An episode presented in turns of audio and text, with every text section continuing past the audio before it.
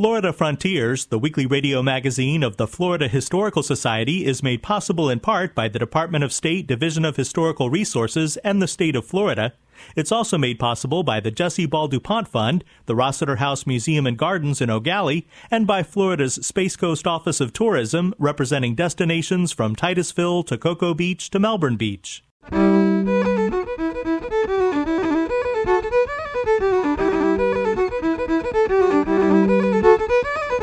This is Florida Frontiers, the weekly radio magazine of the Florida Historical Society, on the web at myfloridahistory.org. I'm Ben Brotemarkle, and coming up on the program, we'll look at where Florida began and where it's going with Albert C. Hine, author of Geologic History of Florida Major Events That Form the Sunshine State. At this point in time, no one's saying we have to evacuate the entire state and head for higher ground, but we're already starting to see effects of streets that are perennially flooded or frequently flooded, and they become flooded more and more frequently. We'll visit the small Florida community of Sorrento. The village of Sorrento is located in present day Lake County, actually East Lake County, but when it was first settled back in the 1870s, it was actually part of Orange County. And we'll discuss Winter Park architect James Gamble Rogers. All that ahead on Florida Frontiers.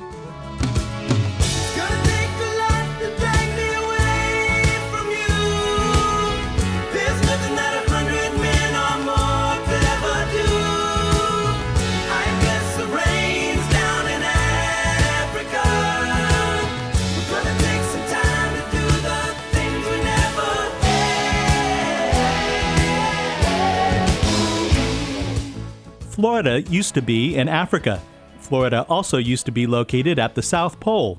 As part of the continent Gondwana 650 million years ago, the foundation of Florida was tucked between the land masses that would become South America and Africa. The rest of eastern North America was then part of another continent called Laurentia. As the Earth's tectonic plates shifted, the basement rocks of our modern continents moved across the globe. About 300 million years ago, Gondwana and Laurentia collided, forming the Appalachian Mountains in what would become North America and the Mauritanide Mountains in what would eventually be Africa.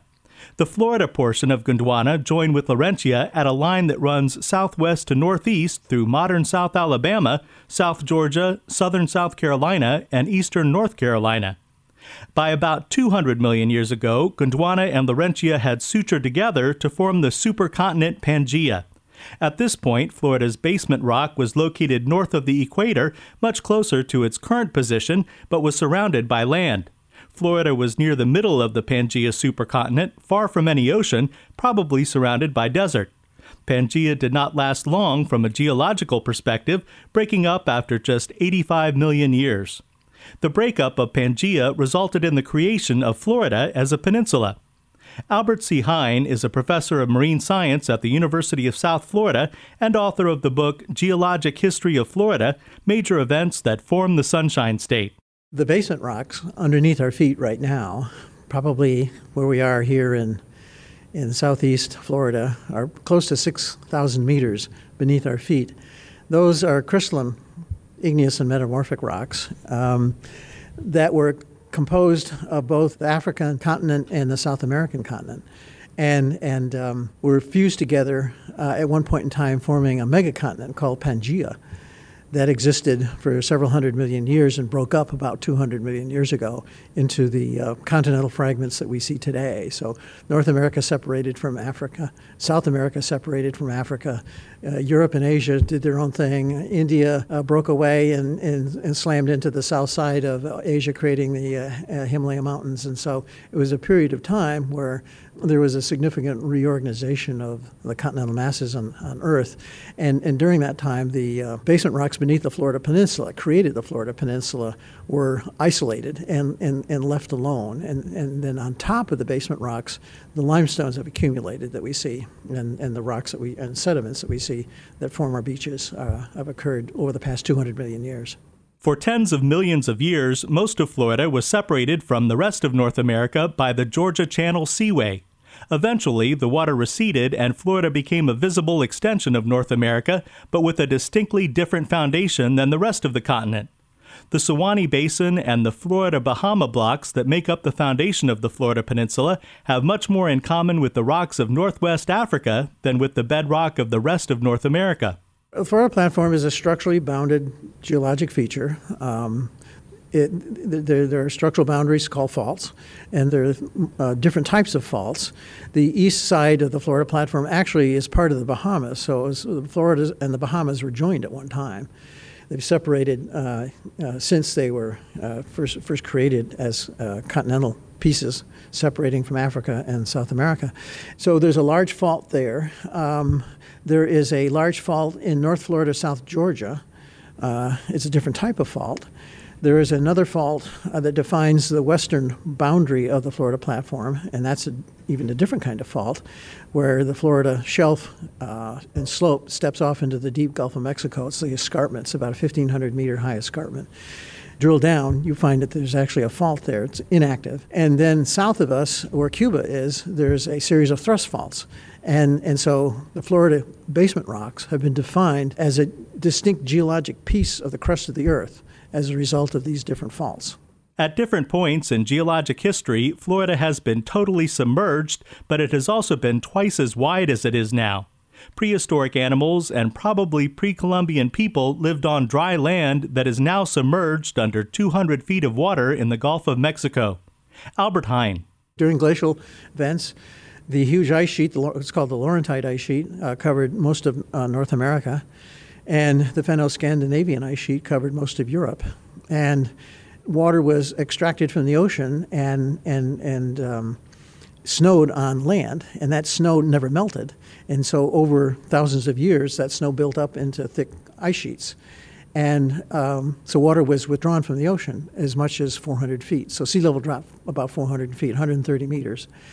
And so, uh, as a result, Florida being topographically low and flat, that exposed a huge portion of the Florida platform to the air and became dry. And so we've mapped uh, paleo shorelines out onto the shelf, the shorelines that are, which were at the coastline. There was land. There probably animals and maybe even pre-Columbian people lived out there.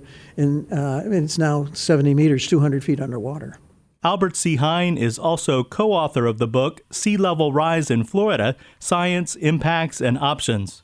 He says that rising sea levels are an inevitable part of Florida's future.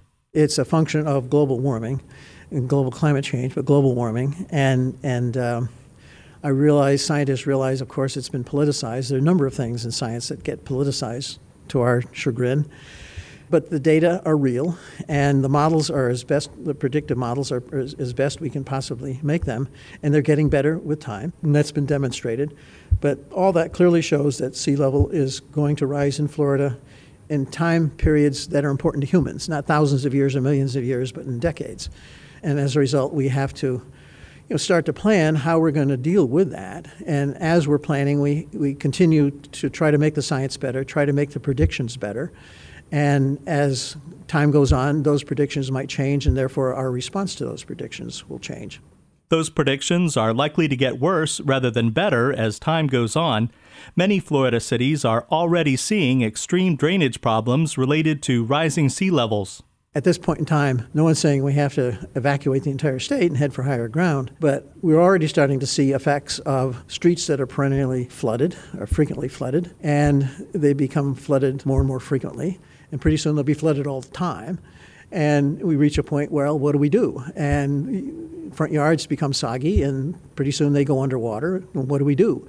And, and so there's going to have to be a, a political will, economic will to deal with that situation. People can't live in situations, uh, environments where their front yard is always underwater.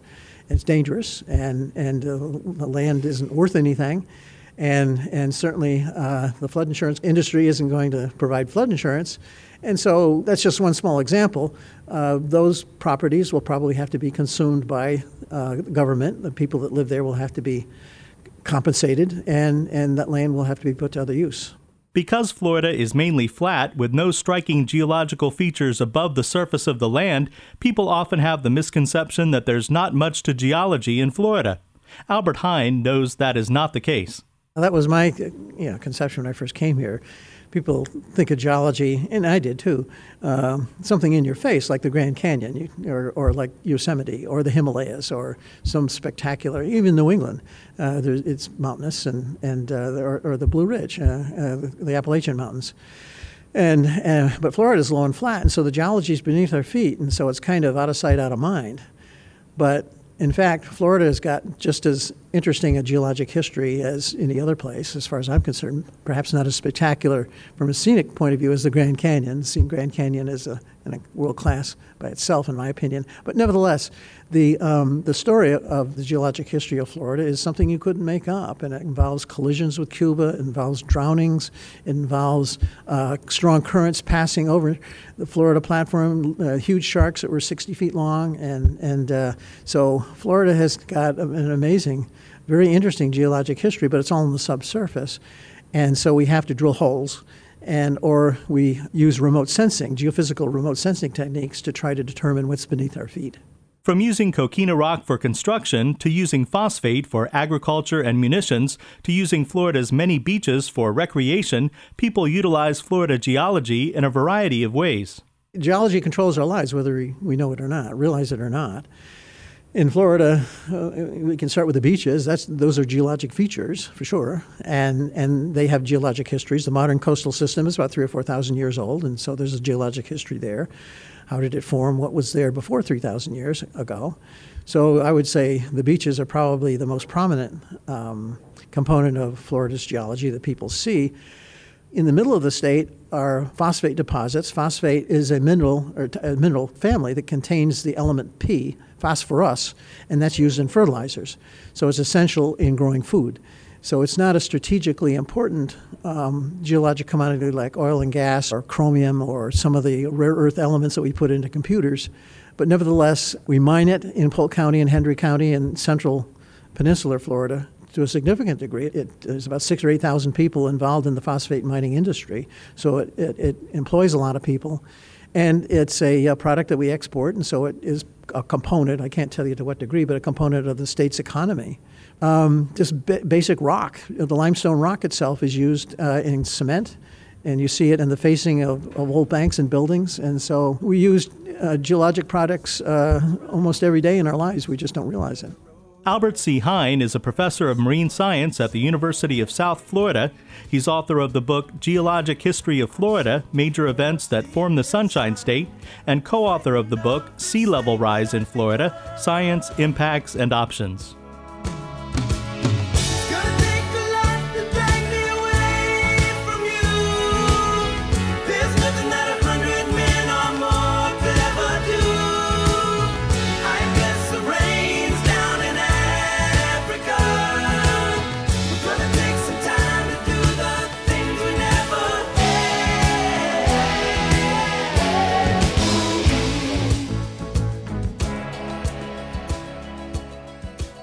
This is Florida Frontiers, the weekly radio magazine of the Florida Historical Society. I'm Ben Brotemarkle.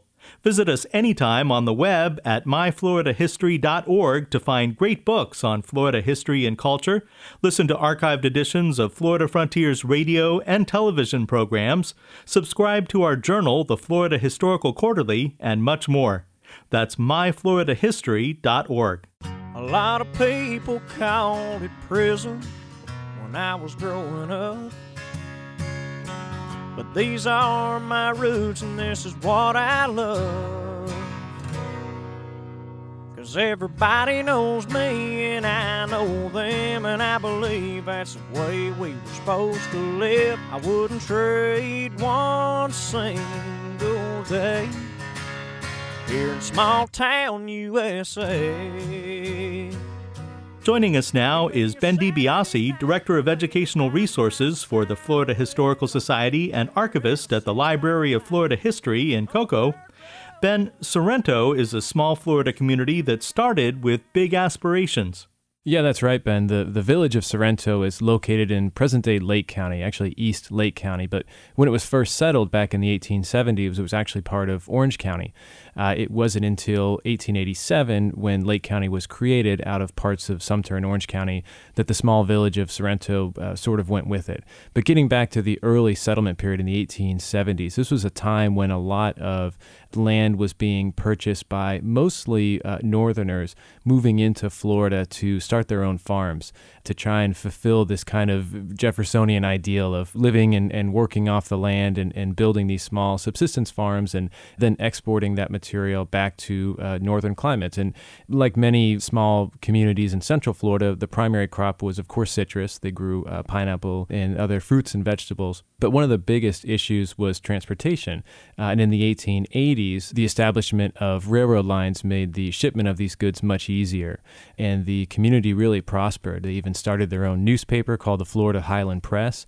Uh, and in this newspaper, they produced a number of kind of boosterism sort of articles that were trying to attract even more northern farmers to move down. Generally, they would list the names of farmers, how many acres they had, and how many acres were actually under production at the time. But they kind of build themselves as a not your run of the mill farmer society. They kind of uh, wanted to become this sort of intellectual semi utopia, if you will. They formed a, a literary society uh, as early as the late 1870s. Uh, they had uh, regular meetings where they talked about, you know, the latest American and, and, European literary works. They built a post office, a school, a church. They were uh, busy really trying to form a community rather than just a for profit enterprise. Now, you have a variety of interesting documents here from the early days of Sorrento. Yeah, that's right. What we're looking at is a collection that first came to the Florida Historical Society back in the 1950s. And it's really a great cross section of all of the uh, types of activities that I was just talking about. In fact, we're looking at here an example of an original program printed by the Sorrento Literary Society. This is for their Christmas evening dinner, uh, December 25th of 1879, and they list some of the entertainment options. They had uh, musicians that were coming from neighboring communities, and from what we can tell based on this documentation, it was quite a celebration. Uh, we also have this is a great example of what I meant by the boosterism. This is a real estate agent pamphlet that would have been distributed throughout the country uh, as far north as, as, Michigan. In fact, a lot of people saw this and, and moved down from Michigan and Massachusetts, Pennsylvania, New York, places like that. And it includes a small map of the area of Sorrento. These are hand drawn surveys. Now, this is the original material. So if we open up the pamphlet, you can see the hand drawn survey listing where private residences were, where all of the lakes were, where there was empty and available land. It also indicated where there were swamplands, where there was highland. Uh, again, trying to give the person who, who may be on the fence about moving to Florida and incentivize them to move to this particular area of Central Florida in Lake County. We also have several other survey maps, and we actually have two copies of that original newspaper, the Florida Highland Press. The copies that we have date from November of 1886. And inside of those papers, there are some wonderful descriptions of the communities uh, that were uh, living and, and really thriving in Sorrento. And I'll read just quickly. This is a paragraph talking about the progress that had been made between about 1875 to when this paper was printed in 1886. Uh, and the uh, editor writes here, quote, Ten years ago, the first Yankees invaded this section of country in search of a place to settle and make a home. The forest stood unbroken for miles and miles, and the clearings were few and far between. Not a sign of civilization was to be seen. The nearest store and post office was at Sanford, over 20 miles away. What was there here to attract intelligent men and women? What was it that brought them here from the large cities and towns of the North, where they were accustomed to all the luxuries and comforts of life? It was the same high, beautiful, and healthy pine hills that God had meant for man's inheritance. These same piney woods are here today, only broken at intervals by a neat home in orange grove at some thrifty settler. The pioneers had but to see this land, with its grand and salubrious climate, and they were content to stay and fight the battle for civilization, which they knew must inevitably come. Unquote. So that's an example of the kind of flowery language, I guess, that was used to help incentivize further growth in this small community. So, what ultimately happened to the town of Sorrento? Well, it's interesting. Based on all the documentation we see here, you would think that this would have become uh, a, a, major city, especially into the 20th century. But unfortunately, it really didn't materialize. Uh, a lot of that had to do with its proximity to more successful communities, specifically Mount Dora, that was just to the west of the town of Sorrento. Sanford, uh, again, only 20 miles away. These towns grew a little bit faster and attracted more visitors. Now, another big issue was the Great Freeze in the, in the mid 1890s that destroyed a lot of the citrus crops throughout, uh, well, much of central Florida but the village of Sorrento was particularly affected, and a lot of people lost everything. And, and many the people that had moved down a decade or so earlier, some even earlier than that, decided to move back north. They had essentially lost everything. So the town never really turned into uh, what I think a lot of these early settlers and boosters really anticipated and had hoped for. So even today, the, the village itself still exists, uh, but it's it's fairly small. We're talking about only a few hundred people. It's part of the unincorporated part of, of East Lake County, very close to, to the town of Mount Dora, again, not very far from Sanford either. So it's still kind of a nice rural snapshot of a really interesting time in Florida history. And these documents are, are vitally important for researchers, specifically for We have some names of people that were here, maybe for only a brief period. It talks a little bit about their activities, who they married, who they were having business transactions with, and, and a lot of these people left Florida. So this is a great, a great little record of an interesting period of tremendous growth in Florida's history, uh, and it makes for kind of an interesting story, especially for the late 19th century. Well, thanks, Ben. Sure, thank you. Ben DiBiase is Director of Educational Resources for the Florida Historical Society and archivist at the Library of Florida History in Cocoa. I wouldn't trade one single day. I'm proud to say I love this place. Give me a Saturday night, my baby by my side, sweet home Alabama, and a six pack of light. An old dirt road, and I'll be just fine. Give me a Sunday morning that's full of grace, simple life, and I'll be okay. Yeah, I'll be okay here in small town USA. This is Florida Frontiers. Whiskey and water. Oh, whiskey and water. Here's to fear and pain and sorrow. Jack Daniels, if you please. Look out now.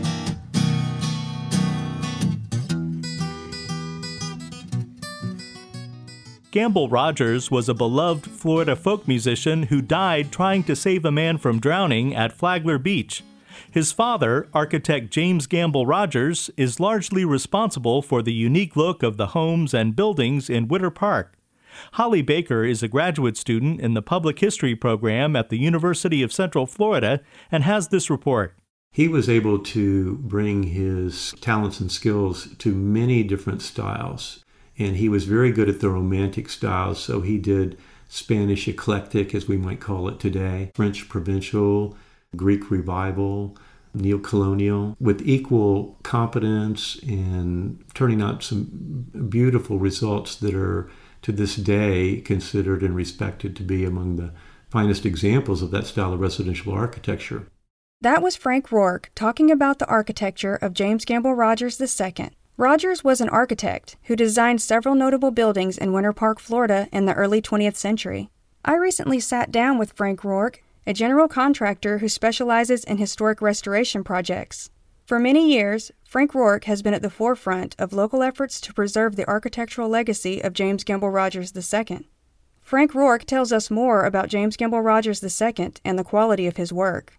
The scale is so well done, so consistent, and he had a way of doing a nice human scale that brought it down into a more intimate experience. That's very difficult to do today, and the taste of the general public seems to be that they want things so much bigger. But he had this great ability and genius understanding scale and detail and how to use it that seems to be consistent in his works.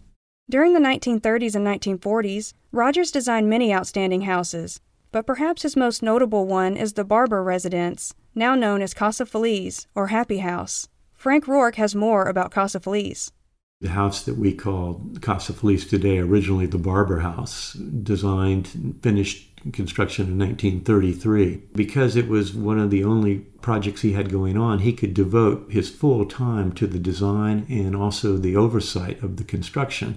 He came out to the job almost every day. He would even set up a drafting table on the site to work out details of the house. The house built to feel as if it was an Andalusian farmhouse. It's of the highest standards, even you know, by today's standards. And again, I think one of the reasons is you had so few projects going on, workers were so happy to have work that they really poured their hearts and soul into the craftsmanship and they took a lot of pride in it. So the house is so well built that it's it was built to stand for many decades and we hope even centuries. In 2000, Casa Feliz was purchased to be torn down to make way for a residence four times its size. But due to the efforts of a group of local citizens called Friends of Casa Feliz, the home was saved from destruction. The home was added to the National Register of Historic Places in 2008. It now serves as a historic house museum and venue. James Gamble Rogers II continued to practice architecture until he was in his 80s, designing homes, churches, apartment buildings, courthouses, and even the Olin Library at Rollins College in Winter Park. Frank Rourke reflects on James Gamble Rogers II's legacy. From the very early part of his career, when he was designing Casa Feliz, to towards the very end of his career, doing the Olin Library at Rollins, we have, in every in between, we have this remarkable decades long career of impact. As I put my hands on some of the houses and buildings that he's designed, as I see the quality of the materials and the craftsmanship that he designed and inspired in the people that constructed these things. And I think that's an amazing legacy. As Frank Rourke explains, many of the historic structures designed by James Gamble Rogers II are vulnerable to demolition. Unfortunately, I would say that all of the homes remaining are in danger, and in Winter Park especially, the property has become quite valuable and very desirable. We see where homeowners that will buy a lot, they will tear the house down and build a new, much larger house on it, even if the house on it was a fine example done by a notable architect. Many of the structures designed by James Gamble Rogers II no longer exist. Those that remain are still threatened. Frank Rourke reminds us of the importance of preservation and saving historic structures from destruction. Central Florida, in Winter Park especially, its historic preservation ordinances are among the uh, weakest in the state. We do not have much of an ability to save our historic resources or to protect them. It's, it's pretty much on a voluntary basis. We've been working on that in the community for, for some time. A lot of folks put a lot of effort in that over the last 10 years, but we continue to lose some of our historic resources. And unfortunately, I fear that maybe the only things that are going to be left are just a few iconic structures that can manage to be saved. It would be my hope that future generations come to understand and respect the place for architecture, historical architecture, and for the, the built environment that we have. And I hope in the frenzy of growth and development, while that's important and is inevitable, I hope we don't lose sight of those things that brought us to where we are and that we prize and save those precious works that once they're gone, we can't bring them back.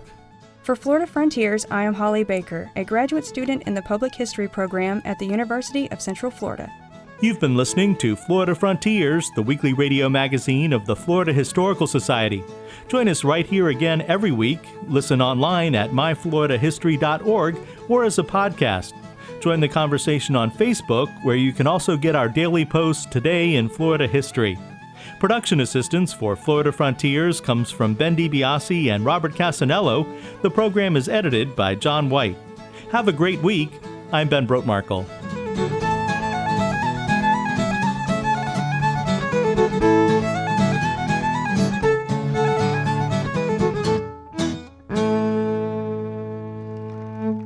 Florida Frontiers, the weekly radio magazine of the Florida Historical Society, is made possible in part by the Department of State Division of Historical Resources and the state of Florida.